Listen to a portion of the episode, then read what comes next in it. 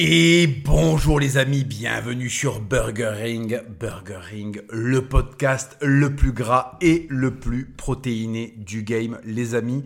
Alors attendez, je vais enlever les bijoux parce qu'à chaque fois vous entendez ça là.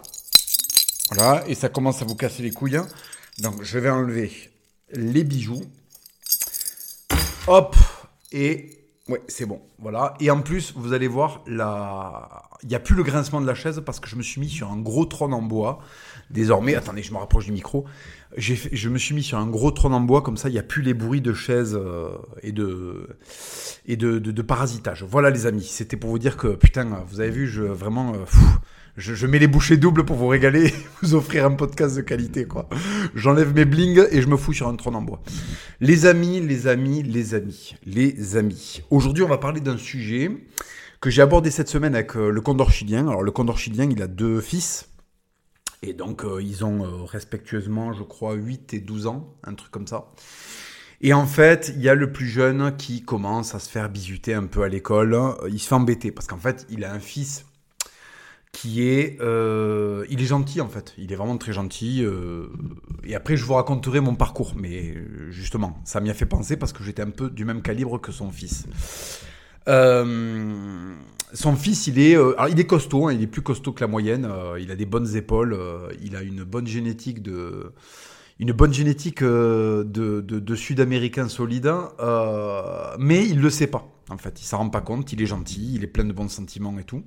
Du coup, il se fait emmerder à l'école. Alors, par qui se fait-il emmerder? Bon, vous avez la réponse. hein. Donc voilà ce qui s'est passé. Il m'a raconté que son fils est rentré à la maison. Il lui a dit Ah papa, je me fais embêter. euh, voilà, je me fais embêter. euh, bon. Ils sont à plusieurs en train de m'embêter. Bon.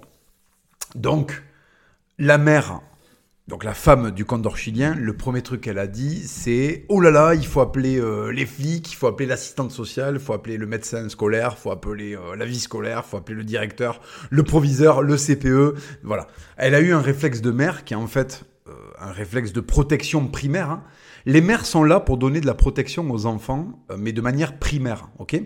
Nous, on est là pour évidemment les protéger, mais euh, en leur expliquant que se protéger, en fait, c'est passer à l'attaque. Hein, voilà. C'est-à-dire que la mère te dit Oh là là, loulou, qu'est-ce qui t'est arrivé? Voilà. Euh, En fait, ta mère te donne des solutions gays et le daron est là pour te donner des, des solutions qui sont hétéros. D'accord? Donc, une mère, ça d'ailleurs, c'est un très gros problème dans notre société, c'est que quand il y a plein de mères qui élèvent toutes seules leur fils, ça part avec des conseils de fiottes à chaque fois sur tout. Tu vois ah mais tu devrais faire ça. Mais si tu veux trouver une copine, euh, tu devrais te montrer gentil. En fait, elles vous apprennent à simper. Elles apprennent les gosses, elles apprennent à leurs gosses à simper. Mais en fait, elles le font pas exprès.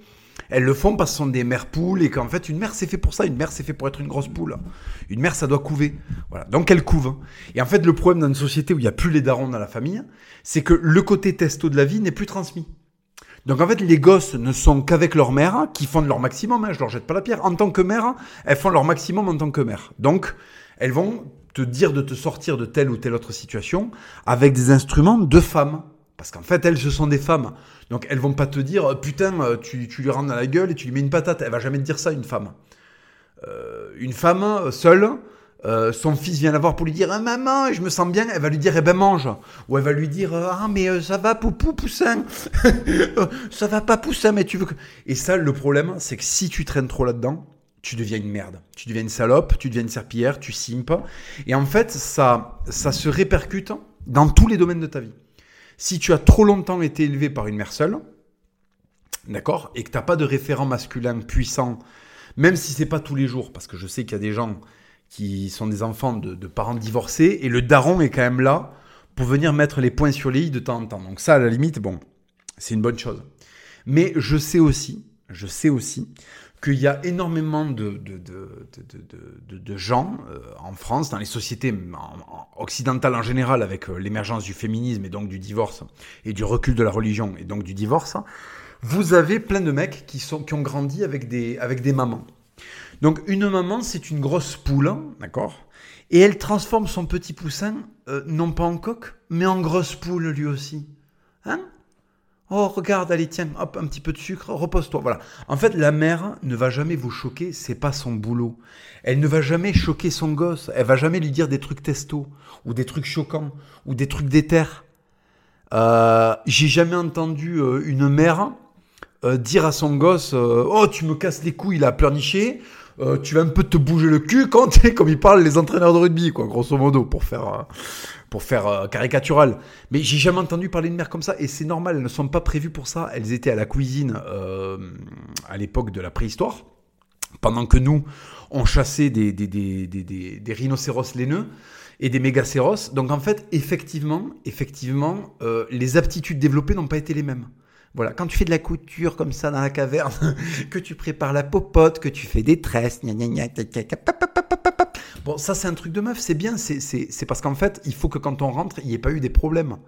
Il n'y a pas eu des disputes, il n'y a pas eu, voilà, elles se font la gueule, elles sont prévues quand il y a problème pour se faire la gueule, pour parler dans leur dos, mais elles arrivent à fonctionner. Elles arrivent à fonctionner entre elles, elles font, euh, voilà, elles font, euh, si tu veux, il fallait à la préhistoire que quand l'homme rentre à la caverne, bon, qu'est-ce qu'on bouffe, quoi? Et là, il fallait que le truc soit prêt et que, et que tout soit prêt, voilà. Et donc, elles sont prévues, les femmes sont prévues pour être dans l'empathie. Elles sont prévues pour être dans l'empathie parce que c'est elles qui gardent les enfants. Euh, ce sont elles qui les mettent au monde, qui les allaitent, et dans les premiers moments de leur vie, c'est elles qui doivent les supporter. Parce que si vous voulez, euh, quand un homme avait fait, euh, je sais pas, 28 heures de chasse dans la journée, là, tu vois, dans une journée qui compte que 24 heures, tu vois, le mec qui rentrait, euh, quand le bébé se mettait à pleurer la nuit,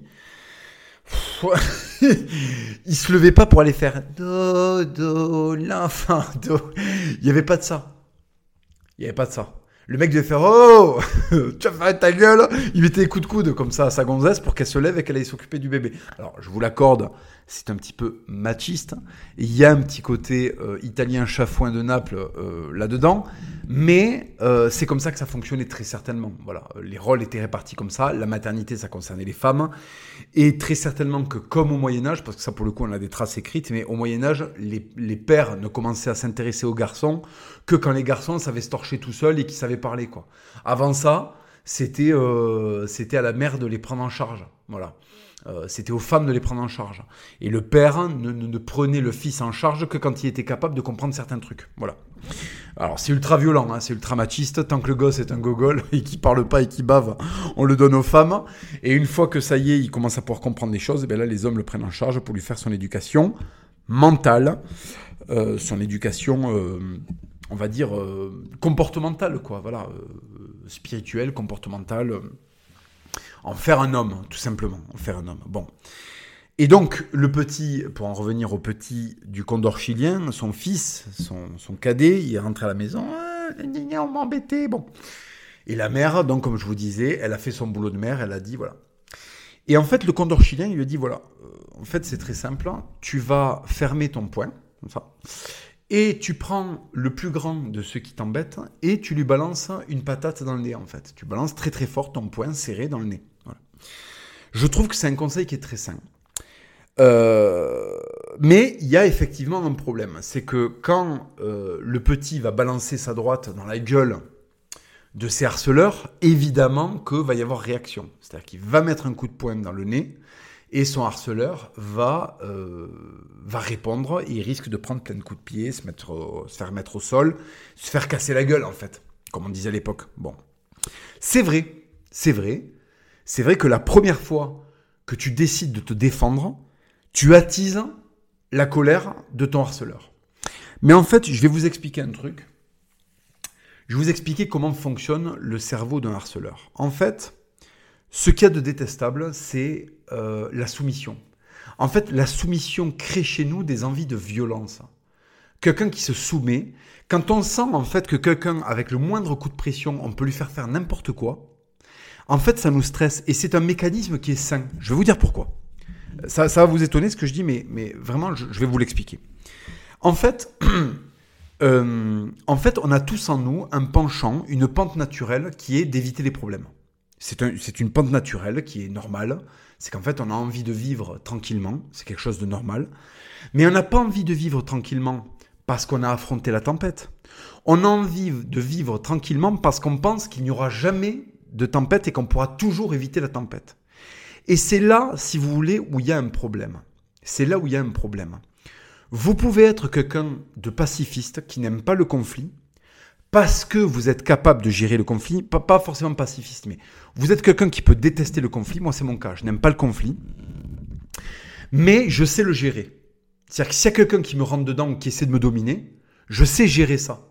Je sais gérer ça. J'ai eu les instruments, la vie m'a donné les instruments pour gérer ça. Alors, quand je dis la vie, ça va être mon père, les choses qu'il m'a apprises, ça va être ce que m'a appris le rugby, et ça va être ce que m'a appris la boxe, et ça va être ce que m'a appris en général euh, le fait d'avoir de l'orgueil, par exemple au travail. Et après, je vous expliquerai comment tout ça s'articule. Mais il faut que j'aille pas à pas pour vraiment vous compreniez qu'est-ce qui produit le harcèlement. En fait, le harceleur, c'est quelque chose de naturel. La nature a prévu qu'il y ait des éléments qui tirent parti de votre faiblesse quand vous êtes un enfant ou un adulte, hein, parce que là, ça, ne concerne pas que les enfants. Mais là, on parle d'un enfant. Donc, je, vais vous expliquer ce phénomène chez l'enfant. En fait, vous savez, on est dans une société qui dit ah le harcèlement scolaire, le harcèlement scolaire, il faut en finir avec le harcèlement scolaire. Non, le harcèlement scolaire a toujours existé. Le harcèlement scolaire n'est pas quelque chose de nouveau. C'est pas apparu comme ils aiment bien le dire avec les jeux vidéo, je sais pas quoi. Le harcèlement scolaire, c'est une constante de la vie en groupe chez les enfants. De tout temps, et ça c'est pareil, on a des traces écrites, de tout temps, y compris dans l'Antiquité, il y avait entre enfants de la compétition évidemment, et il y avait aussi du harcèlement. Alors à l'époque on n'appelait pas ça comme ça, mais il y avait des disputes, il y avait du bizutage, évidemment, évidemment. Mais à quoi ça sert? Pourquoi la nature a créé du bizutage? En fait, le bizutage, c'est un procédé qui vous fait souffrir de votre condition de serpillière. Vous arrivez au monde et vous êtes une serpillère. Euh, moi, par exemple, quand j'étais petit, je, vais parler euh, pour moi. Vous voyez, je suis devenu euh, quelqu'un de, de apte à me défendre avec le temps, et de grand et de costaud. Mais quand j'étais petit, j'étais, moi, je suis arrivé dans une famille où il y avait énormément d'amour. Jusqu'au divorce de mes parents, j'ai vécu une enfance vraiment absolument fabuleuse. Mon adolescence a été très dure en revanche, mais mon enfance a été fabuleuse. Et dans mon enfance, j'ai été entouré d'amour. Mes grands-parents m'aimaient, mes parents m'aimaient, euh, mes parents entre eux étaient euh, respectueux, euh, ils s'aimaient. Il y, avait comme ça une quiétude baignée de sucre et de, et de reportages à la télé qui me faisait planer comme ça sur un petit nuage. J'étais l'aîné dans une famille euh, méditerranéenne, donc en fait, quand j'allais chez ma grand-mère, il fallait que je prenne un kilo, sinon je repartais pas. À Noël, j'étais très gâté par mes grands-parents, très gâté par mes parents, pas pourri gâté, mais gâté comme il le fallait. Euh, même un peu trop. euh, quand je dis pas pourri gâté, c'est parce que j'avais pas droit aux caprices. Hein. Moi, par contre, j'ai une éducation où les caprices, tu te les mets au cul.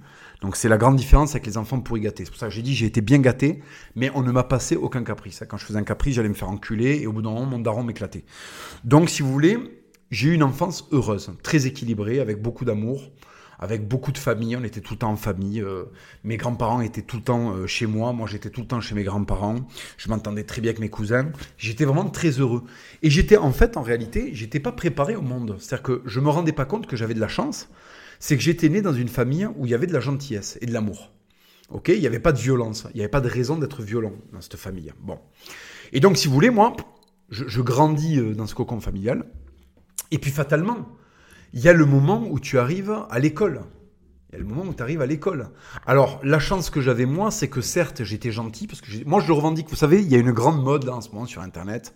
C'est les mecs qui t'expliquent que quand ils étaient gosses, oulala, ils étaient bagarreurs, gna gna gna, que c'était des durs à cuire et tout. Ça existe, hein, il y en a, hein, il y en a.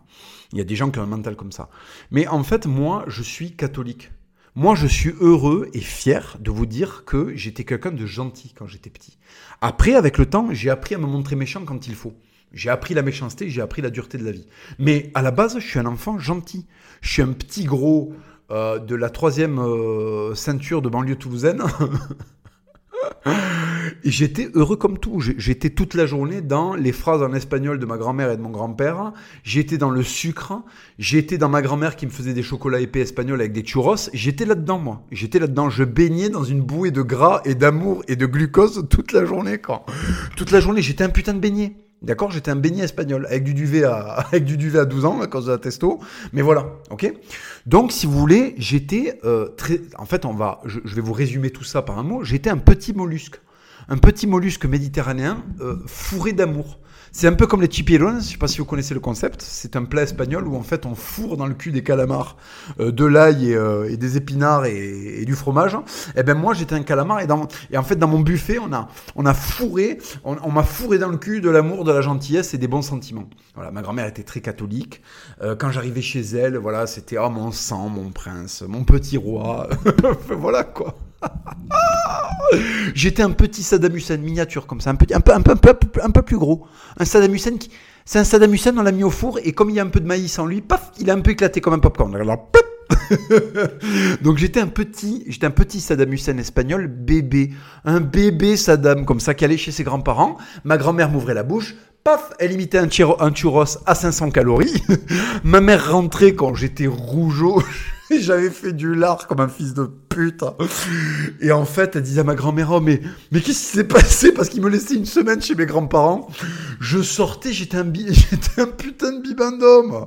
J'étais un bibendum parce que qu'est-ce que j'avais fait toute la journée? Euh, Triper avec mon grand-père et bouffer des churros devant euh, M6 Kid, en fait. Voilà. Donc, si vous voulez, évidemment, euh, évidemment que c'était, évidemment que c'était pas la meilleure préparation possible pour arriver euh, dans des écoles et des collèges qui étaient remplis de gitans, d'arabes, de, cassos blancs, de, noirs. Donc c'était, si vous voulez, c'était vraiment le, c'était le, le, la pire préparation qu'on peut avoir pour aller affronter le monde. Et en plus, moi, comme j'avais baigné dans un truc, parce que mon père c'était un coco, je vous le savez, hein, mon père c'était un, co, c'était un coco, mais c'est un coco à l'ancienne c'est un coco qui en fait euh, a pas compris qu'il est communiste parce qu'il est parce qu'il a pas eu la culture familiale du catholicisme. Mais mon daron, en fait, dans son cerveau, était un énorme catholique. Déjà, c'est un énorme patriote. Hein. Il consomme français. Il fait du rugby. Il est à mort sur les terroirs.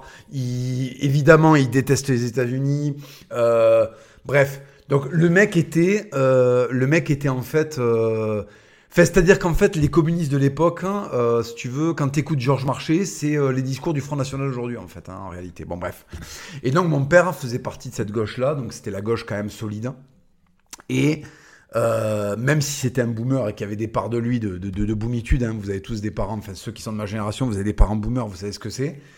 mon daron, quand même, nous a fait grandir dans des préceptes de partage, de voilà, et qui était en fait très chrétien. Et entre ma grand-mère et mon daron, si vous voulez, il y avait comme ça ce truc très, euh, j'ose le dire, hein, de sentiments nobles en fait. Hein. J'étais vraiment baigné par une éducation à base de sentiments nobles, quoi. Voilà.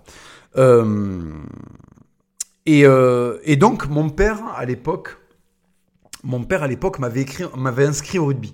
Alors c'est génial parce que mon daron, mon daron c'est pas, c'est pas, c'est pas quel sport tu veux faire l'année prochaine? Parce que je sais que les parents normaux demandent ça à leurs enfants.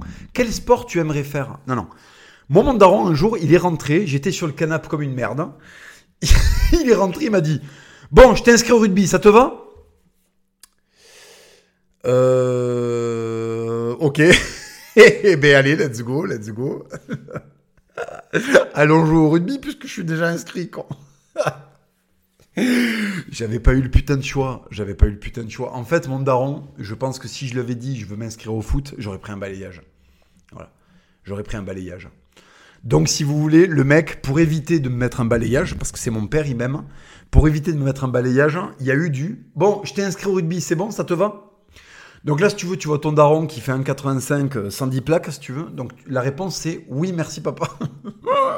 Il n'y a pas de non, je voulais faire du volet ou du ping-pong, en fait, si tu veux. en plus, j'avais des voisins, ils faisaient du badminton. J'avais un voisin qui faisait du tennis. Une autre qui faisait de l'équitation.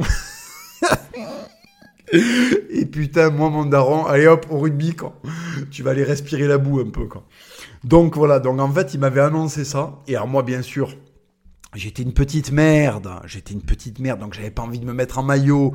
J'avais pas envie d'aller sous la pluie, mettre des rentrons à d'autres mecs. J'avais pas envie de ça. J'avais pas envie. J'avais envie de rester à la maison et de regarder des dessins animés. Tu veux un chocolat chaud, mon bichou? Oui, maman, oui, oh là là, rends-moi obèse, voilà. Donc, si vous voulez, j'avais envie de ça. J'avais envie de rester à la maison et de grossir. C'était les deux projets de ma vie. Rester à la maison, numéro 2. Euh, numéro 1. Numéro 2, grossir. et mon daron, si vous voulez, il a fait son travail de daron. Il a dû me regarder, il a dit bon, celui-là c'est en train de devenir une énorme merde. Est-ce que je suis un poulpe? Non, donc j'ai pas pu euh, en fait euh, m'accoupler avec un calamar et avoir euh, une espèce de méduse sur le canapé quoi. hein. On n'est pas dans les fonds marins, là, on est une famille. hein. Donc en fait à un moment, celui-là va falloir que je le bouge parce que c'est en train de devenir une grosse outre merde. Donc mon daron a pris la décision très patriarcale et unilatérale de m'inscrire au rugby. Bien sûr, ma daronne a validé, parce qu'en fait c'est le daron qui donne le cap. Ça aussi, il faut que vous arrêtez avec... Le boulot d'une mère, c'est de dire « Oh mais t'es sûr que tu veux le mettre au rugby ?» Et le boulot du père, c'est de répondre « Mais oui, ça va aller, t'inquiète pas. » Voilà, voilà. Et là, du coup, bon d'accord, mais quand même, hein, je veux qu'on lui achète des protections. Oui, oui, oui, oui, allez. Voilà. Le boulot du daron, c'est ça. Le boulot du daron, c'est de pas laisser la daronne fabriquer une merde avec le gosse, en fait. Le boulot du daron, c'est de dire au gosse, écoute, hein, oui, c'est bien là, grossir, regarder des animés, mais ce que tu vas faire, c'est que tu vas aller foutre la tranche dans des molles, en fait. Tu vas un peu te chauffer les oreilles, là, tu vas un peu te chauffer les cartilages, hein, tu vas un peu t'y filer, tu vas arrêter d'être une merde. Voilà. Voilà. C'est ça, en fait, qu'a fait mon père quand il m'a inscrit. Euh, En fait, il s'est évité une énorme explication juste en allant m'inscrire. Donc, il a payé à l'époque, ça devait être, euh, je sais pas moi, euh, 300 francs. Il a payé 300 francs pour m'inscrire au rugby. Bon. Euh, la saison démarre euh, et puis je découvre que une fois que tu as passé l'appréhension, eh ben c'est rigolo de rentrer dans la gueule de tes, co- de tes copains. Euh, en plus au rugby, bon, il y a tout un truc. On t'appelle le gros, enfin les gros, les avants c'est les gros, les arrières c'est les rapides ou les arrières tout court. Donc tu comprends que la nature, à un moment, elle t'a donné une taille, elle t'a donné un poids. Ça sert pas à le poser sur un canapé pour devenir une merde et finir par voter Mélenchon. Ça sert à ce que tu fasses honneur aux, valeurs dignes de courage, euh, de sentiment de travail d'équipe, euh, de valorisation de la masculinité, de la combativité, le papédé, le rudoyant. Vous connaissez l'interview, je l'avais mise dans un, dans un entretien choc, mais c'est cette interview de, de, Daniel Herrero. euh, le rugby, c'est le papédé, c'est le rudoyant, c'est le. L'épreuve de force. Donc voilà, mon père, en fait, il m'a inscrit là, et puis j'ai commencé, tout doucement, à me rendre compte que oui, oui, et bien quand il y a un mec qui court devant toi et qui fait 80 kilos à 10 ans, parce qu'il y avait des mecs déjà qui faisaient 80 kilos à 10 ans, je pense notamment euh, à mon à mon à mon ami euh, de l'époque, euh, on a joué ensemble, il s'appelait Sébastien M, il se reconnaîtra, il était d'origine bretonne. Sébastien M et son nom de famille finissait par Ni. voilà, il se reconnaîtra, je lui passe le bonjour. Bon, ben Sébastien M, c'était un putain de tracteur. Euh, c'était incroyable, quoi. Lui, vraiment, il avait la culture rugby, il avait le rugby dans le sang. Et euh, quand il prenait la balle, il pétait dans le tas, il traversait la ligne, il me régalait, quoi. Et de temps en temps, ben, je l'avais en face, hein, et il fallait que je fasse pas la pute, parce qu'il y a mon daron qui venait regarder les entraînements, donc il fallait que j'aille le prendre aux jambes, et Dieu sait qu'il était compliqué à, à prendre aux jambes. Donc, si vous voulez, sous le contrôle du regard paternel inquisiteur, j'ai dû apprendre à arrêter d'être un mollusque et à devenir un peu plus euh, qu'un mollusque, à devenir euh, ben, déjà au moins un petit garçon qui va jouer au rugby le week-end, qui va aux entraînements et qui accepte d'aller plaquer, d'aller prendre des mecs de son poids euh, lancés à pleine vitesse dans la gueule. Et si vous voulez, ça a commencé tout doucement à me forger, tout doucement. Je jouais à l'époque à la Salvetat Saint-Gilles. Je vous l'ai déjà dit, mais voilà, je vous le redis, je jouais dans ce club, la Salvetat Saint-Gilles, euh, qui était un club vraiment où il y avait une culture rugby exceptionnelle. Il y avait un entraîneur qui était très très bon. On arrivait à taper des équipes qui étaient normalement meilleures que nous, qui étaient entraînées par des gens. euh, voilà, il y avait Portet par exemple qui était entraîné par Delo. Et ben Portet, on leur mettait, euh, Portet, on leur mettait. on leur mettait systématiquement la misère. On jouait contre le TOEC, le TOAC, le TUC, le TEC, euh, Toulouse Université Club, Toulouse Électricité Club, Toulouse Olympique, Électricité, je sais pas quoi, voilà. Bref. Donc, si vous voulez, c'était c'était un très très bon club où j'ai fait mes armes vraiment. On a joué au Pays Basque, on a joué contre Saint-Jean-de-Luz, on a battu Saint-Jean-de-Luz en finale dans un tournoi de Poussin, donc c'était génial. C'est un de mes plus grands souvenirs. Étant petit, j'ai vraiment très fier parce que aller prendre les Basques chez eux avec les gabarits qu'ils avaient et tout, c'était incroyable. Et on y, est arrivé vraiment spécifiquement grâce à notre technique. Donc si vous voulez, le rugby comme ça me donne une petite structure, commence à me, à me donner des trucs un peu déter. Voilà. Et puis à côté, il y avait mon grand-père, donc euh, meurtrier de guerre, hein, mon grand-père euh, Carlos, anarchiste espagnol, euh, qui avait fait la guerre civile, qui avait commis énormément de crimes, qui me racontait des trucs extrêmement déter. Il me racontait des trucs extrêmement déter. Enfin, on était vraiment dans le. Enfin, moi à l'époque, j'étais petit, j'étais subjugué par les histoires de guerre, quoi. Bref. Et donc, si vous voulez, j'arrive, bon an, mal an, j'arrive, j'arrive à l'école. Mais moi, tout gentil encore, tout gentil, voilà, tout gentil, là, paf, j'arrive à l'école. J'arrive en, quoi En CP, euh, voilà, CP. ça se passe bien, CP, bon, voilà. Hop, CE1. Alors, CE1, CE1, il y avait des CM2 qui étaient des Mongols, mais des Mongols finis, qui commencent à me bisuter un petit peu. Euh, voilà, ils avaient, euh, je sais pas quel âge de plus que moi, mais quand tu es en CE1 et qu'il y a un CM2 qui te bisute, tu as l'impression que c'est un mec de 25 balais qui te bisute. Tu te demandes s'il a pas un gosse, un crédit et une bagnole, le mec. à deux doigts de venir en Renault 21 se garer avant de, avant de venir apprendre les conjugaisons en CM2. Quoi. Donc il y avait une équipe de CM2 qui était, vous savez, ça c'est une race qui a disparu, c'était les blancs fils de Cassos. C'était les Cassos blancs, fils de Cassos blancs, fils eux-mêmes de Cassos blancs. C'était les lignées de Cassos blancs qui existaient depuis le Moyen Âge. Donc là, euh, moi j'étais dans une école où il y avait euh, il y avait très très peu d'immigration. Hein. C'est après au collège et au lycée où j'étais vraiment dans des collèges et des lycées qui étaient, euh, qui étaient où il y avait beaucoup d'immigration. Mais moi, dans mon école primaire, il y, en avait, il y en avait pratiquement pas quoi. Vraiment, c'était voilà. Donc, je me faisais casser les couilles par deux, par deux mecs. Je me rappelle, ils mettaient leur kawaii. Écoutez bien, hein, écoutez un peu les visions d'horreur. Ils mettaient leur kawaii sur la tête, hein. donc ils mettaient la capuche du kawaii sur la tête et ils mettaient pas les bras dans le kawaii. Donc ils avaient une espèce de cape. ils avaient une espèce de cape comme ça. Ils avaient une espèce de cape, de cape plastique. Euh, en plus, c'était des kawaii qui étaient trop grands pour eux parce qu'ils avaient récupéré de leur daron sans doute. Donc, si vous voulez, ils avaient ces espèces de kawaii et ils avaient la capuche par-dessus. Et je me disais, putain, les mecs ressemblaient à des. Je sais pas si ressemblaient à des morts vivants en fait. Ils bavaient tout le temps, euh, ils avaient de la morve au pif. Euh, ils étaient, euh, ils étaient mal habillés, ils puaient. Enfin, en fait, il faut dire les choses, c'était des enfants de Cassos, c'était surtout des enfants de pauvres, quoi. Ils, ils étaient vraiment très, très pauvres, quoi. Et, et leur daron, à chaque fois, c'était un truc de ouf, quoi. Leur daron, euh, il y en a un, c'était un fils de para. L'autre, euh, son daron, c'était. Euh, mais les paras l'ancienne, là, ceux qui ont des moustaches buffalo et qui ont fait le Congo, là. Ils sont allés au plutôt Congo, quoi, en 1977, quoi. Et, euh, et, euh, et, à côté, t'avais un autre, donc son père, il, il avait une casse, hein, une casse automobile. Bon, c'était une espèce de. C'était une espèce. Sa mère était manouche, je crois. Son père, c'était un franco-français, mais sa mère, était, c'était, une manouche. Bon, bref. Donc, c'était des enfants de cassos. Et il me, je me rappelle, il me bisutait parce que, euh, parce que j'étais gros. en fait, j'étais un petit gros. Et, euh, et, donc, il me bisutait. Euh, il me mettait des, il me mettait des, il me mettait des tacles, des, des croche-pattes dans la cour de récré et tout, putain. Et j'en chiais, quoi. J'en chiais, j'en pouvais plus, j'en chiais. Je pleurais comme une merde et tout. Euh. J'étais allé voir comme une fiotte parce que d'abord j'en avais parlé à ma mère. J'avais eu peur d'en parler à mon père. Donc j'avais dit à ma mère, maman, il y a des gens qui m'embêtent à l'école. Et ma mère, bien sûr, elle a fait son boulot de mère. Elle m'a dit, ben, va voir la maîtresse. Bon, euh, moi, si tu veux, la maîtresse, bon, je vais la voir. Oui, il m'embête, euh, truc. Oui, bon, ben, réglez vos problèmes entre vous. Bon. Donc, en fait, tout le monde s'en branlait, les adultes s'en branlaient, et je prenais cher. Je prenais je courais dans la cour de récré et les mecs me mettaient quand je m'y attendais pas, ils me mettaient des, croche-pattes, ils me mettaient des béquilles. Euh, alors, ils pouvaient pas me voler le goûter parce que j'en avais pas. Moi, je fais partie d'une famille où il n'y avait pas de goûter parce que je bouffais tellement en fait que ma daronne me disait bon, t'as pas besoin de manger à l'école, tu rentreras manger ce soir. Donc, je me faisais pas voler mon goûter puis j'en avais pas. Mais par contre, je prenais des balayettes et alors leur grand truc, le vendredi soir, je m'en rappelle, c'était de me coincer à la dernière récréation et je prenais un déluge de béquilles, quoi. Pam, pam, pam, putain, l'enfer, l'enfer.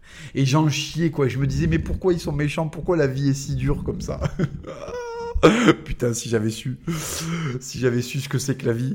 Bref, et donc évidemment, évidemment, j'étais démuni, j'étais tout triste, je comprenais pas. En fait, je découvrais la méchanceté du monde. Pourquoi est-ce qu'il y a des gens qui viennent en taper d'autres comme ça gratos Qu'est-ce que je leur ai fait?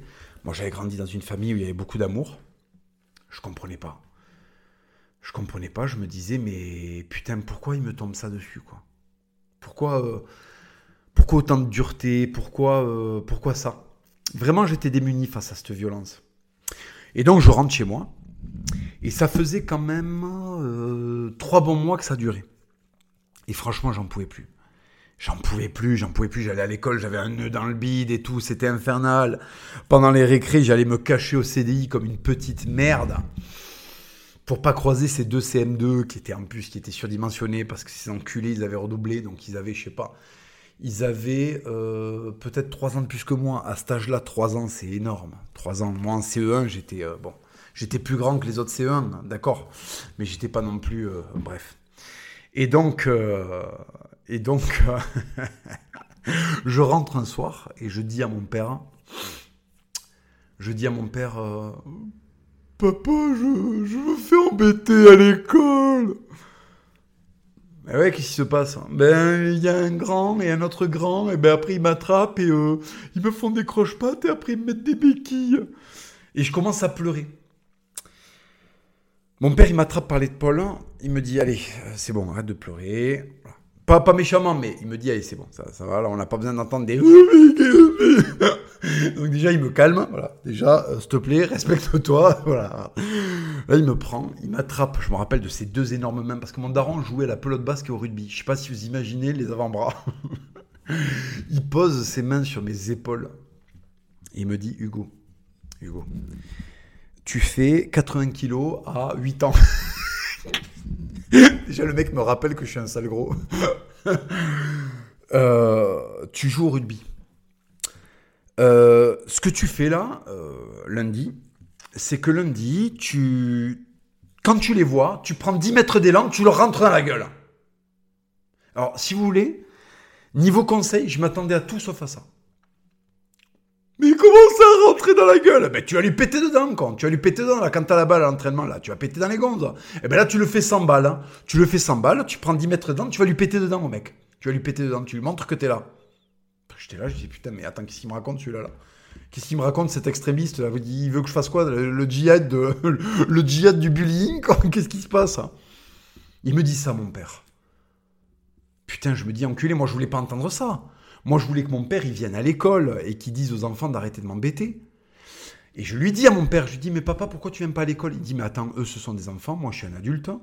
S'il y a un problème, je m'expliquerai avec leur père à eux. Mais toi, ton rôle d'enfant, vous réglez vos trucs entre enfants. Je vais pas aller voir des enfants pour leur dire d'arrêter de t'embêter. C'est toi qui leur dis. Et s'il y a un problème, si eux après ils font venir leur père, t'inquiète pas, moi je serai là. Mais je veux que tu te défendes. Ok, euh, putain, il me dit ça. Je vais voir ma mère, maman, maman, il y a des gens qui m'embêtent. Bon, ben je vais en parler avec ton père. Je me dis merde. Donc elle va voir mon père. Mon père, il lui dit quoi? Et mon père, il dit bah, T'inquiète pas, il fait 80 kilos, il va leur rentrer à la gueule, c'est réglé, c'est des affaires d'enfant. Putain, euh, je me dis, bon, là je suis dans un entonnoir. Euh, là, il y a, ce qu'on appelle un effet d'escalade. C'est-à-dire que mon daron compte sur moi, je n'en peux plus. Ma mère ne m'apportera pas de solution et ma grand-mère est trop vieille et, pas assez crédible pour dire à des enfants euh, d'arrêter de m'embêter. Donc il va falloir que je prenne mes responsabilités d'homme. Putain, la semaine commence et vas-y, je me refais euh, embêter, je me fais bully dans un coin et vas-y je prends des béquilles. Le mercredi, je vais au rugby et franchement, j'en pouvais plus, j'étais à bout de nerfs quoi, j'étais vraiment à bout de nerfs. J'étais vraiment à bout de merde. Il me tirait les cheveux, il me mettait des béquilles. J'en pouvais plus, putain, j'en pouvais plus. Quand... J'étais nerveusement, j'étais à bout. Nerveusement, j'étais à bout. Je, vais, le mercredi suivant, je vais au rugby. Euh, et j'étais, j'étais pas bien. Donc j'ai très très mal joué.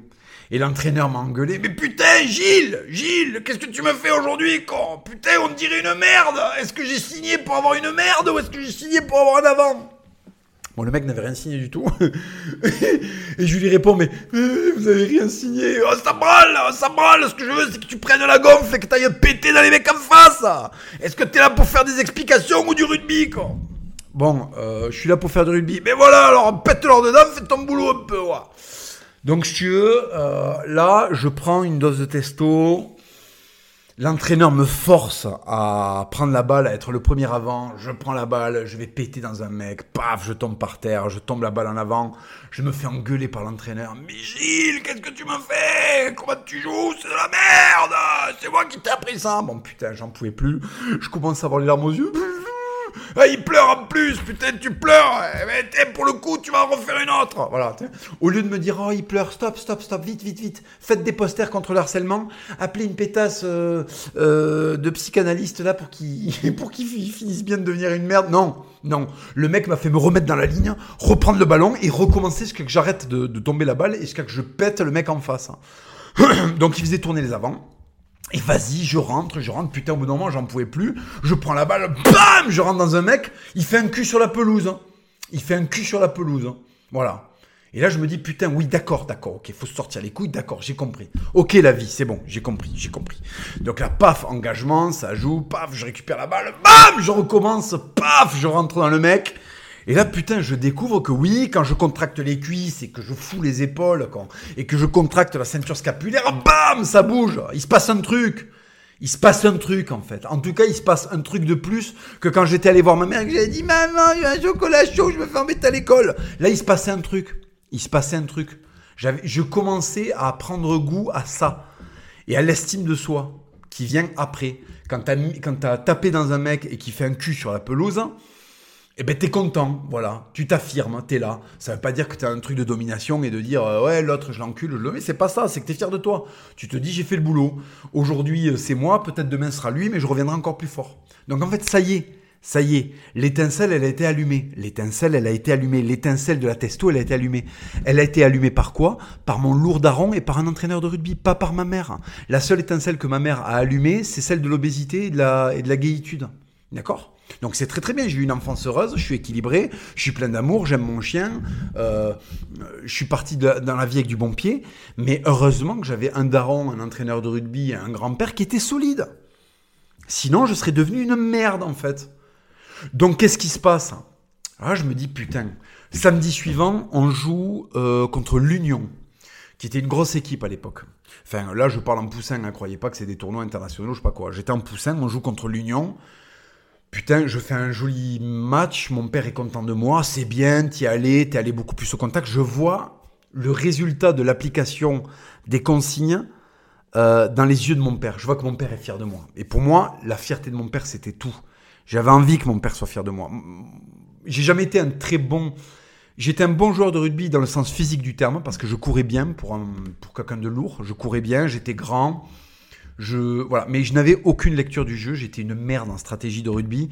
Il fallait vraiment pas compter sur moi pour faire de la technique. Il fallait me passer la balle, que je cours et que j'aille péter. Et après, voilà, j'apprenais le strict minimum. Mais j'ai joué 15 euh, ans au rugby sans savoir, euh, sans savoir ce que je faisais. bon, ça, ça désespérait mon père qui, lui, pour le coup, était vraiment un très très bon rugbyman, qui était un bon stratège, qui a joué à Figeac à l'époque, à la haute époque. Hein. Bref. Donc, quand même, quand je me bougeais un peu le cul, j'avais la satisfaction de mon père. Et ça, putain, ça valait tout l'or du monde. Tout l'or du monde. Et quand on rentrait à la maison, mon père dit à ma mère, putain, il a fait un beau match et tout. Ma mère me dit, ah, ben c'est très bien, et eh ben allez, pour le coup, on va faire tel truc, on va manger ça, je vais acheter ça. Putain, la même mère qui me disait de rester une merde, quand j'arrête d'en être une, elle me récompense. Parce qu'en fait, au fond d'elle-même, ma mère était contente que j'ai obtenu la validation de mon père, et donc du coup, elle me validait a posteriori. Ni plus ni moins ni plus ni moins. C'est comme les femmes qui te disent Oh, mais c'est pas grave si t'es un peu lâche et tout. Mais elles ne rêvent que d'un truc, c'est que tu te relèves. Elles ne rêvent que d'un truc, c'est que tu t'affirmes, parce qu'elle va mouiller dix fois plus. Elle va mouiller dix fois plus. Ne compte pas sur elle pour te dire Allez, bouge-toi le cul, arrête d'être une merde. Elle va jamais te dire ça. C'est pas son rôle de femme. C'est pas son rôle de femme. Sinon, elle a un problème de testo, tu vois. Non. Ce que va faire une femme, c'est te conforter. Et va te dire Allez, c'est pas grave si t'es une merde, c'est pas grave. C'est pas grave. Alors que si, c'est grave. Si c'est grave. Si jamais tu lui montres que tu vaux quelque chose, elle va te rétribuer dix fois plus. La bouffe sera meilleure, elle va te sucer plus souvent. Euh, voilà, vous allez baiser de manière plus ardue. Euh, elle va être contente d'être avec toi. Elle va se dire enfin j'ai un homme à mes côtés. Ça c'est ça c'est faut vraiment le comprendre. Il ne faut pas écouter les meufs qui a souvent sur Instagram qui vous poussent à simper, qui vous poussent à euh, être à être à pleurer. Ah je trouve trop mignon les hommes qui pleurent, mais c'est faux. Elles ont du mépris si elles vous voient pleurer. Elles ont du mépris. Et elles sont contentes parce qu'elles se disent putain, celui-là, il est moins fort que moi qui suis une femme. Donc elles ont une jouissance perverse de ça. Et au contraire, quand elles vous voient fort et puissant, elles ont qu'une envie, c'est que vous l'emboîtiez. C'est tout. C'est comme ça que ça marche. Ça n'a pas changé depuis de la putain de préhistoire. Ils ont beau vous foutre des programmes, là, l'amour est dans le pré, je sais pas quoi. Ce qu'une gonzesse respecte, c'est le manche. Elle respecte le manche. Aussi douce, aussi gentille, aussi euh, ce que vous voulez soit-elle, d'accord? Au fond d'elle-même, elle respecte la testo, elle respecte la présence, elle respecte le, le manche, le manche, bordel de merde. Parce qu'elle n'a pas envie de confier sa progéniture, son gosse, à un père défaillant. Elle n'a pas envie même si elle, elle ne peut pas s'empêcher naturellement de fabriquer une fiotte, elle va trouver ça désagréable à l'âge adulte. Et elle va lui faire des réflexions, elle va le punir, alors que c'est elle qui l'a fabriqué comme ça. Moi, c'est un truc que j'ai déjà vu ça. Des mères qui gardent leur enfant chez eux, elles en font des merdes. Un jour, le mec a 35 ans, il est toujours chez elle. Elle lui dit Oh, euh, dis donc, t'es un. Euh, tu te vois quand même, hein, euh, on n'a rien fait de toi.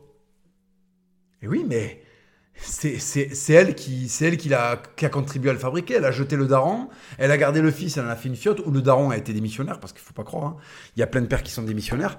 Donc voilà. Donc en fait, une mère, en fait, in fine, elle va valider si vous prenez votre gosse et que vous en faites euh, un enfant plein de testo. Elle va tout faire pour que ça n'arrive pas.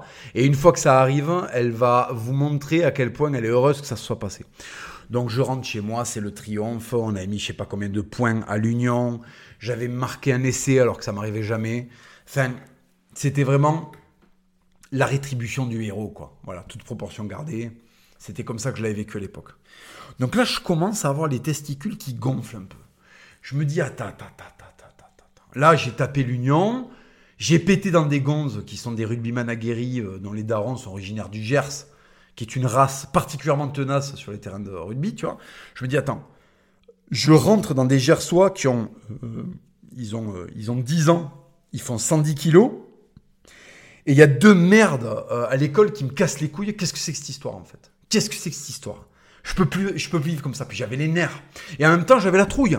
Je vais pas vous mentir, j'avais la trouille. Je me disais, putain, mais attends, si le rend dans la gueule, après il se venge, gna gna gna gna gna gna gna gna.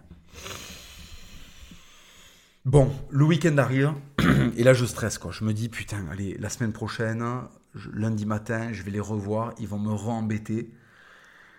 Putain, quel cauchemar, quel cauchemar. Et je me dis, est-ce que je vais vivre toute une vie comme ça?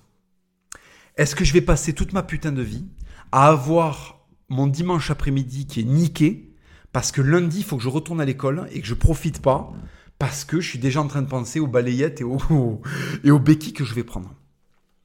Donc là, je commence à faire un travail en moi où je me dis, putain, lundi matin, 10 mètres d'élan, je le rends dans la gueule. Lundi matin, 10 mètres d'élan, je le rends dans la gueule. Lundi matin, 10 mètres d'élan, je le rends dans la gueule. Lundi, putain de matin, je vais prendre 10 mètres d'élan et je vais le rentrer dans la gueule. et je m'endors en visualisant le truc, quoi. Je me vois courir et paf, leur rentrer dedans et tout. Euh, faire un truc propre, héroïque, et que les mecs se mettent à genoux et qui me disent pardon, pardon pour tout ce qu'on t'a fait. Bon, là, je fantasmais complètement je fantasmais complètement. Je me, je me mets ça en tête, je me mentalise, comme on dit en espagnol, mentalizarse. Je me mentalise là, paf. Je, je, monte dans le Pegoraro qui vient me récupérer le matin, c'est le bus, le bus scolaire, le Pegoraro. Je monte dans le Pegoraro. Euh, il y a le chauffeur qui m'ouvre la porte. Et eh ben alors, Bouboule, pas de chocolatine ce matin. voilà, déjà, je prends ça. et oui, mais ça faisait du bien de se faire clasher par des, par des, par des, des, chauffeurs de bus, euh, des chauffeurs de bus euh, à l'ancienne, là, ça régalait quand. Et alors Bouboule, bon, mais il m'aimait bien quand même, il m'aimait bien. Donc je rentre dans le bus, évidemment, euh, il y a, David avec sa gonzesse. Si vous avez suivi les premiers podcasts, vous savez ce qui se passait. J'ai fait, bah alors David, toujours avec ta salope, il m'attrape la tête, bang, bang, bang, bang. il me cogne la tête contre la vitre, donc déjà ça me fait un échauffement. Bon, lui, je pouvais vraiment pas le prendre, même si je lui avais pété 10 mètres, euh, parce qu'il était vraiment plus âgé que moi. Il était vraiment très costaud en plus, il était joueur de rugby et tout, donc j'avais aucune chance. Et puis c'est moi qui le provoquais, quoi. Donc j'arrive à l'école, j'arrive à l'école, et euh, j'arrive à euh, j'arrive à l'école, et donc, putain, pendant tout le trajet du bus, je me dis, putain, 10 mètres d'élan et je leur rentre dans la gueule. 10 mètres d'élan et je leur rentre dans la gueule. mais tu sais, moi je suis arrivé, les mecs, tu sais, les mecs ils étaient pas prêts. En fait, on était lundi, lundi 8h du mat, on était en, décembre, si tu veux. Donc il fait presque nuit, les types avaient froid, tout le monde était calme. Euh, on était dans la cour de récré là avant d'aller en classe. Bon, les mecs, ils étaient dans leur coin, bon, ils étaient pas en mode bisutage. enculé, je rentre dans la cour. Je prends pas 10 mètres, je prends 50 mètres d'élan, quoi. Les mecs, je les vois, je me dis putain, euh, hors de question de, repasser une journée avec la trouille au cul et tout et là, je prends mes 80 kilos de gros lard. Je commence à courir. Putain, 10 mètres, 8 mètres, 7 mètres, 5 mètres, 2 mètres. Les mecs, je les voyais grandir, quoi. Ils, étaient de trois quarts, quoi. Et au dernier moment, il y a le plus grand d'entre eux qui me voit. Et là, je me lance de toutes mes forces. Bam Un impact de débile mental. Et oui, parce que je faisais 80 plombes quand même. Et ils faisaient pas mon poids, les mecs. Ils faisaient pas mon poids. Donc je faisais 80 plombes et j'étais deux fois plus petit. Donc j'avais un centre de gravité super bas. Donc en fait, les mecs, mais je les ai explosés, les mecs. Je les ai explosés. Bam Alors bien sûr, je tombe avec eux comme une merde. Et là, j'avais les larmes aux yeux parce que ça m'avait demandé un tel effort de me montrer agressif que je pleurais. non Donc là, les mecs se relèvent. Coup de pied, coup de pied, pam, pam, pam. Et là, les adultes viennent nous séparer. Ouais, demain, euh, demain, je t'attrape. Demain, je t'attrape, demain, euh, demain, je vais te casser la gueule. Putain, terrorisé quoi, terrorisé, toute la journée terrorisé, la boule au ventre, je rentre chez moi le soir, euh, je pleure, oh, papa, papa, je leur ai rentré dans la gueule, mais ils m'ont dit que demain ils allaient me retaper. Mon père il me regarde, il me dit, attends, euh, t'es entier là Ta main elle est pas cassée, tes pieds sont pas cassés, t'as pas de jambes cassées, tu respires quoi. Puis tu manges bien. Donc ce que tu vas faire demain matin, euh, Hugo, ce que tu vas faire, c'est que tu vas reprendre 10 mètres d'élan et tu vas leur péter dedans encore plus fort. Et tu vas faire ça jusqu'à qu'ils aient plus envie de se frotter à toi parce qu'au bout d'un moment, ils en auront marre de se frotter à un mec qui leur répond. Putain, je me dis non, c'est parti comme ça, ça recommence. Putain, ça recommence. C'est reparti. Le cauchemar est reparti. Demain, il va falloir que je me fasse casser la gueule. Lendemain matin, je me réveille je déjeune énormément, je mange beaucoup, beaucoup de sucre hein, pour me préparer, parce qu'émotionnellement ça va pas, donc le petit Hugo, il mange comme un petit Tamagotchi. Je monte dans le pérogo, oh, et ben alors Boubou, là, bien déjeuné Ouais, ça va, nickel. Hop, je rentre, David joue, euh, hop, là, j'ai encore dit son nom. David, il est dans le bus, il est, avec sa il est avec sa copine, ils sont en train de se rouler les patins. Alors David, toujours avec ta salope Paf, je me fais taper. Tout va bien, ma tête rebondit contre la vitre. Euh, le bus arrive à l'école. Je, descends.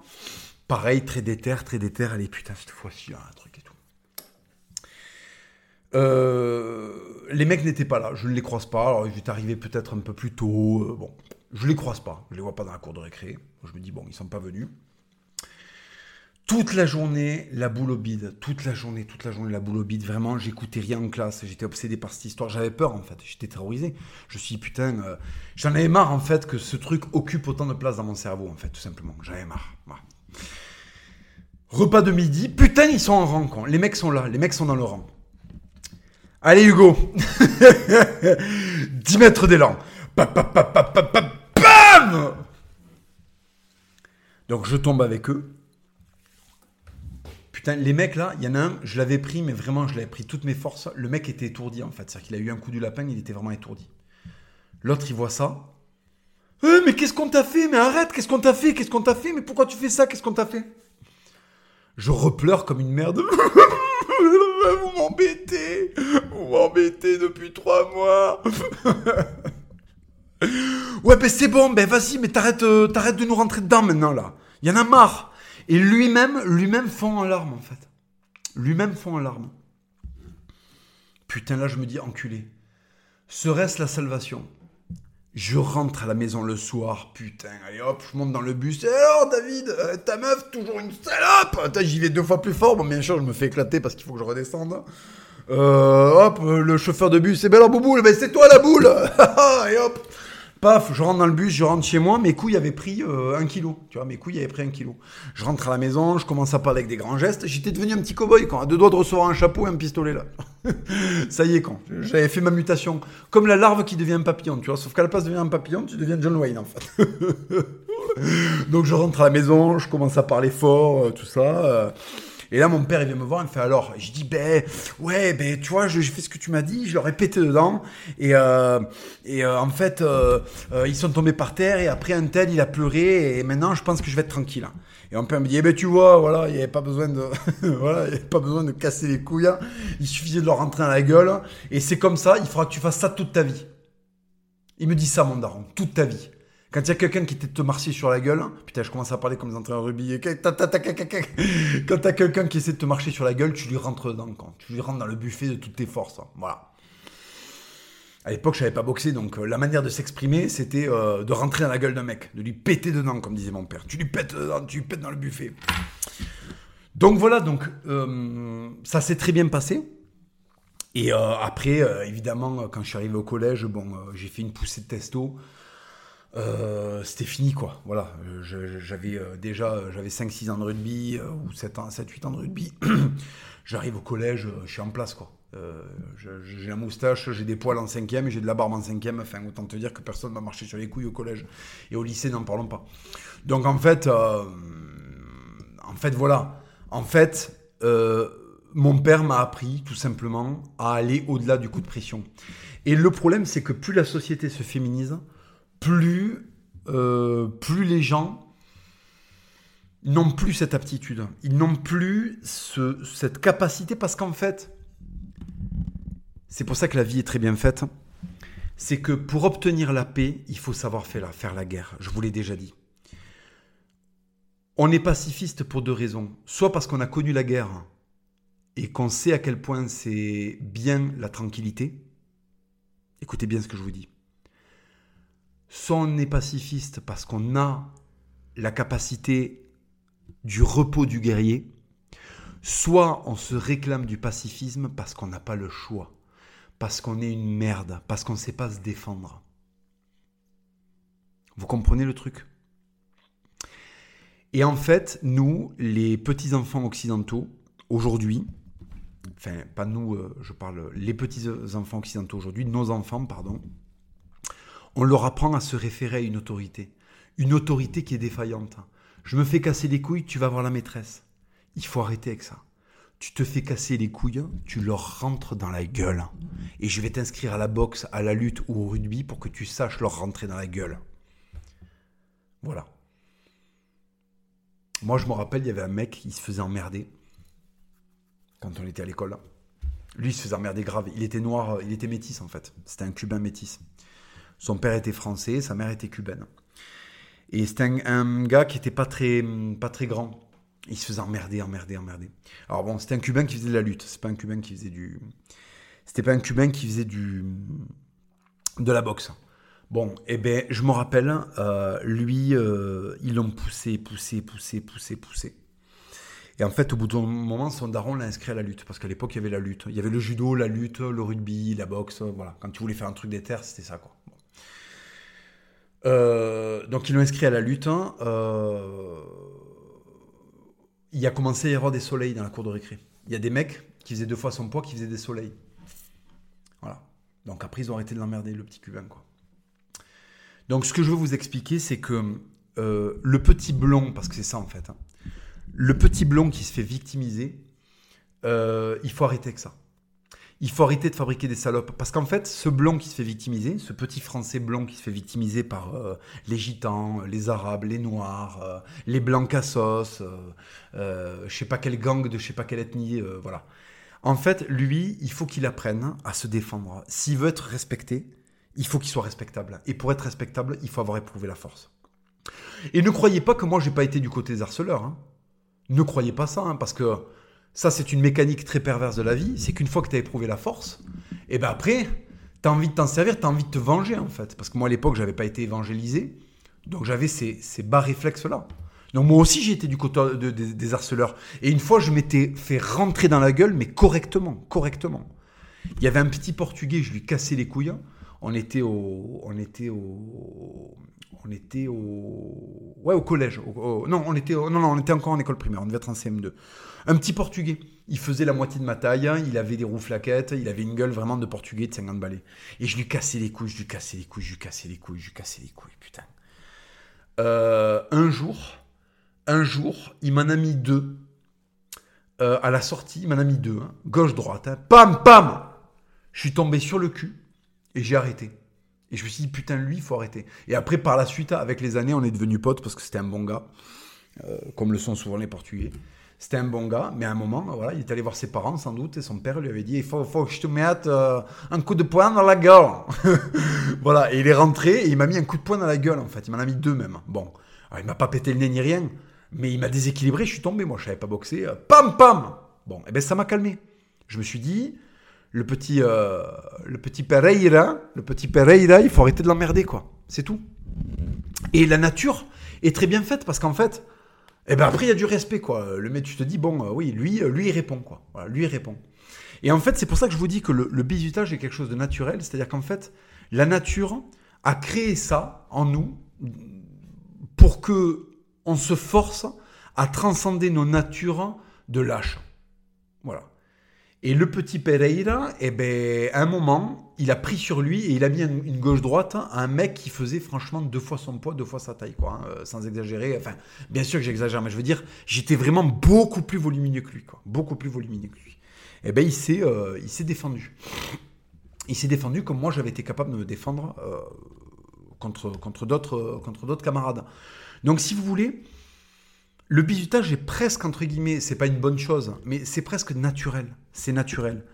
Parce que euh, il faut éprouver euh, chez les enfants gentils, il faut éprouver cette gentillesse pour en faire des hommes. Moi aujourd'hui, je suis capable d'avoir de, la merci, d'accord euh, De la merced, comme on dit en espagnol, d'avoir de la d'être comment on appelle ça De la clémence, excusez-moi. Comme je passe beaucoup de temps en Espagne, maintenant j'ai les mots qui me viennent en espagnol. Je vous prie de m'excuser. Euh, je suis quelqu'un de clément aujourd'hui, c'est-à-dire que des fois, il y a des mecs, je vous avais raconté cette, cette anecdote où j'avais croisé un mec qui m'avait insulté dans une manifestation à 3h du mat, dans une rue de Toulouse où il n'y a ni caméra euh, et très peu d'éclairage. Et je l'ai croisé, euh, j'aurais pu lui foutre. Euh, là, j'avais 15 ans d'anglaise hein, quand je l'ai croisé. Hein. Donc, je lui mettais un crochet gauche, je lui, je lui dévissais la tête. Hein. Je lui dévissais la tête. Et j'ai retenu ma lame, comme on pourrait dire, pour lui donner une leçon de christianisme, en fait, et pour lui expliquer que pour l'expliquer que Jésus-Christ nous apprend, une fois qu'il nous a donné la force, une fois qu'il nous a donné l'épée, à ne pas la battre sur, euh, sur plus faible que nous. Parce que ça nous met à, la hauteur du. Ça nous met à la hauteur du, du, faible, quoi. Ça nous rend euh, vil. Voilà. Donc, euh, si vous voulez, moi, avec le temps, eh ben, j'ai, j'ai le corps que j'ai et les aptitudes que j'ai.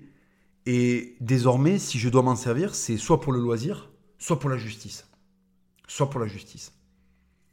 Voilà. C'est tout. Et c'est pour ça que la vie est très bien faite. Quand vous renoncez à passer cette épreuve de force et que vous apprenez à vos enfants à renoncer à cette épreuve de force, vous faites beaucoup, beaucoup, beaucoup de mal à ce pays, beaucoup de mal à cette société. Vous savez pourquoi? Parce que vous fabriquez des mecs qui apprennent à vivre avec l'humiliation. Vous fabriquez des mecs qui arrivent à vivre avec un nœud dans le ventre. Vous fabriquez des mecs qui apprennent à vivre en étant courbés. Vous apprenez à des mecs à vivre sans voir le soleil et en regardant leurs pieds. Vous apprenez à des mecs, vous leur donnez le goût de regarder leurs chaussures en permanence. Et ils ont tellement renoncé de foi à se redresser. Ils ont tellement renoncé de foi à vivre en homme debout que ce sont devenus des esclaves. Et ils ont tellement vécu en condition d'esclaves qu'ils revendiquent de l'être de manière détournée. Ah mais moi je suis heureux comme ça. Ah mais moi j'ai pas besoin d'être si. Ah mais la masculinité toxique. Tu es comme tu es parce que tu as choisi la pente facile et tu n'as pas voulu te confronter à la dureté de la vie. Confrontez vos enfants à la dureté de la vie. Confrontez-vous à la dureté de la vie. Il n'est pas trop tard pour se faire une épreuve de force. Il n'est pas trop tard pour prendre les coups que vous n'avez pas pris et devenir des hommes. Devenir des hommes à la face de bronze. On tape dedans, ça rebondit. D'accord? Il faut être Jake LaMotta, en prendre plein la gueule et en redemander, comme si les tartes c'était des plats. Envoie, envoie, allez, envoie la vie là, envoie, bordel de merde, envoie. Tu crois que t'es au top là? Allez, envoie, envoie. Voilà, envoie, tiens. Ça, allez, envoie. C'est pour ça que ça me fait rire. Mes adversaires me fuient. Mes adversaires de gauche sont terrorisés. Ils savent, ils devinent bien ce que j'ai traversé. Ils voient bien que je me couche pas. Ils voient bien que je suce pas. Ils voient bien que j'ai pas choisi la facilité comme eux. Ils voient bien que je me retrouve contre le vent pour porter mes idées et ce que je pense. C'est pour ça qu'ils veulent pas faire de débat avec moi, parce qu'ils savent que ma vindicte et la force de conviction et de parole que m'a donné la vie, ils ne l'ont pas, parce qu'ils ont vécu courbés et ils, ils vivront courbés toute leur vie. Toute leur vie. À un moment, Commode vient voir Maximus qui est enchaîné sous le Colisée avant leur duel tronqué, puisque Commode va empoisonner Maximus. Et Commode dit à Maximus, tu crois que j'ai peur? Et Maximus lui répond, tu as eu peur toute ta vie. Tu as eu peur toute ta vie. Vous, les lâches, qui au moindre coup de pression êtes prêts à abjurer votre pays, êtes prêts à abjurer votre foi, vous êtes prêts à abjurer la religion de vos ancêtres, vous êtes prêts à abjurer votre identité, vous êtes prêts à abjurer vos noms de famille, que Dieu vous pardonne, que Dieu vous pardonne de faire, de faire honte euh, à votre pays, de faire honte au royaume de France, bande de merde. Vous savez que vous êtes à genoux, vous avez abjuré, vous êtes des parjures. Vous êtes des parjures parce que vous avez eu peur toute votre vie. Vous êtes comme commode, sans la capacité de venir m'affronter dans l'arène. C'est-à-dire que vous mettez un coup de lame empoisonnée dans le dos, mais après, il n'y a pas le combat dans l'arène. Il n'y a pas le combat dans l'arène parce que vous êtes des lâches. Vous êtes une nouvelle génération de lâches. Vous êtes des petites merdes de gauche qui vivaient dans un château au haut rempart, euh, gardé par des gens beaucoup plus courageux que vous et qui vous permet de continuer à vivre en lâche sans jamais regarder le soleil. Alors peut-être que mon visage, effectivement, il est plus exposé au coup, c'est vrai, euh, quand on a le visage courbé, ben, les coups, ils tombent sur le sommet du crâne, donc du coup, on en reçoit moins. Mais au moins, quand on a le visage redressé, on voit le soleil, bande de fils de pute. On voit le soleil. Au moins, Dieu peut voir notre visage et on peut voir le visage de Dieu, bande de merde. Alors que vous, qu'est-ce que vous voyez? Vous voyez vos chaussures que vous avez achetées en solde à la forfouille parce que vous êtes des merdes. Vous êtes des opportunistes de merde. Vous vous écrasez. Vous voyez que nos ennemis commencent à être de plus en plus nombreux et vous, êtes déjà en train de quitter le navire comme les rats que vous êtes. Vous êtes des petits Wistiti à queue pointue. Voilà ce que vous êtes. Bande de merde. Et je préfère appartenir à la race d'hommes à laquelle j'appartiens qu'à partir à vos légions d'esclaves. Parce que certes, pour l'instant, vos maîtres vous donnent quelques miettes et vous caressent, mais ne vous inquiétez pas. Les temps vont se durcir, ils vont se durcir et pour les gens comme nous, et surtout pour les gens comme vous. Parce que nous, euh, les gens qui défendons le terroir, les gens qui sommes ostracisés parce que nous défendons les idées que nous défendons, nous avons l'habitude de l'injustice. Nous avons l'habitude de l'amertume de la vie. C'est notre moteur. L'amertume, d'accord, c'est le sirop que je mets dans l'eau. C'est ce qui me rappelle que je suis vivant. C'est ce qui me rappelle que mes couilles ne servent pas euh, qu'à euh, ce qu'on marche dessus avec des babouches, en fait. Bande de merde. Mes couilles, elles servent à être portées. Mes couilles, elles serviront à faire une lignée qui écrasera la vôtre. D'accord? Vous avez compris ça? Je vais fabriquer une lignée, d'accord? Qui ira euh, à cheval vous rendre visite. dans les, en fait, dans les trous dans lesquels vous vivrez, bande de merde, parce que vous êtes destiné à être des esclaves, parce que vous êtes des lignées entières d'esclaves, bande de merde, bande de merde. Et le destin va vous balayer. Le destin va vous balayer. Bref, ça c'était pour l'instant vengeance. Euh, faites des enfants dignes.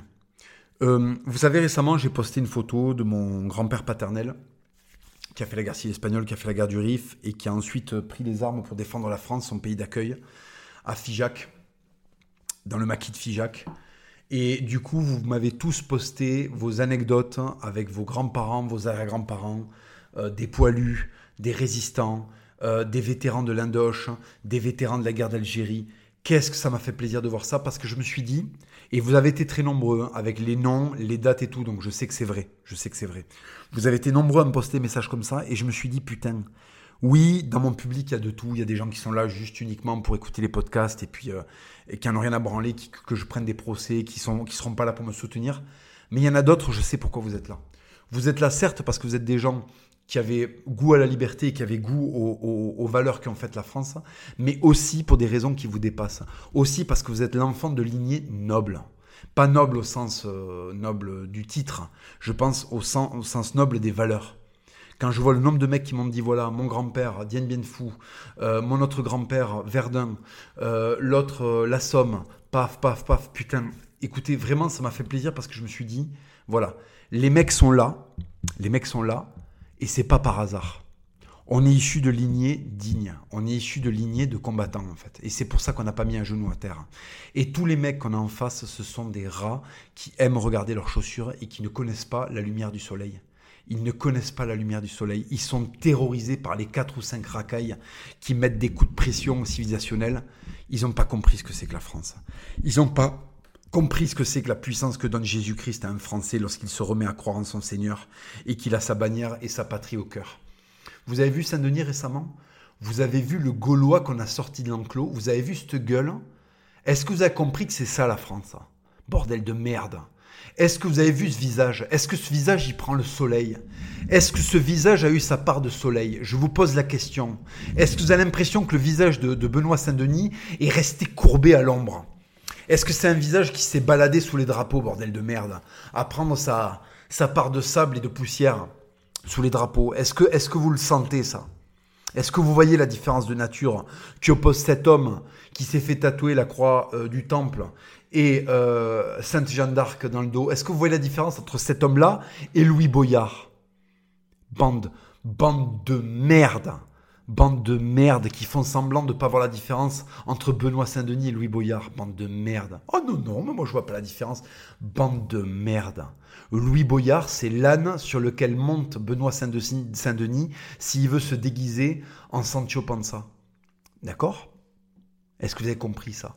Si Benoît Saint-Denis euh, était iranien, euh, Louis Boyard serait le tapis sur lequel Benoît Saint-Denis prend son thé. Vous avez compris? Arrêtez de le nier. Vous voyez bien que les individus de gauche ont des natures amputées. Vous voyez bien que les individus de gauche sont des demi-hommes. La manière qu'ils ont de marcher, de parler, ce sont, ils n'ont pas droit de s'asseoir à notre table, bordel de merde. On ne leur passe pas le sel quand ils nous le demandent. Ils sont sur la table de camping qu'on a dépliée avec les petits. Ils sont avec le petit neveu. D'accord? Les mecs de gauche, je leur pose une casquette, la dépêche. D'accord Je leur mets une casquette pour pas qu'ils prennent l'insolation. Pendant que moi, je parle avec les adultes. D'accord? Je parle avec Antoine Delagosie. Je parle avec la ferme des cochons laineux. Je parle avec Benoît Saint-Denis. Je parle avec l'abbé Raffray. D'accord? Je parle avec François Ier. Je parle avec euh, les poilus de Verdun. Je parle pas avec lui, en fait. Lui, il va parler à Médine et au Havre de Paix, là. Lui, il va parler à, je sais pas qui, là, à la Smala, là. Voilà. Il va parler à ces gens-là. Moi, je parle à qui, moi? Je suis à quelle table? Je mange quoi? Il y a quoi en face de moi? Il y a quoi dans mon assiette? Il y a un manchon de canard du sud-ouest. D'accord? Il y a ça dans mon assiette. Lui, dans son assiette, il y a un kebab. Un kebab sauce samouraï. Voilà, c'est ça la vérité. C'est pour ça qu'il est sur la table des petits, d'accord? Et il a une casquette, la dépêche sur, sur la tête. Je lui ai mis un petit bob, un petit bob cochonou comme ça. Un bob que j'ai récupéré pendant le, le Tour de France, d'accord? Il y a Acevedo là, hop, il faisait du vélo comme ça il a jeté euh, une, une, gourde et puis j'ai récupéré la gourde et après il y a la voiture, euh, les voitures de tête, euh, les voitures de queue qui sont arrivées et ils ont jeté des, des bobs cochonous. Ben, j'ai pris la petite gourde d'Acevedo, j'ai mis du lait fraise dedans et je l'ai donné à Louis Boyard. Et après je lui ai mis, je lui ai mis un petit, je lui ai mis un petit bob cochonou pour pas qu'il prenne l'insolation. Voilà. D'accord? Pendant que je suis en train d'essayer de, de, de combattre pour la France. Voilà. Pendant que lui, il apprend à Shahad, moi, je, suis en train de, de, défendre la France millénaire, la France de, la France de Jésus-Christ. Voilà.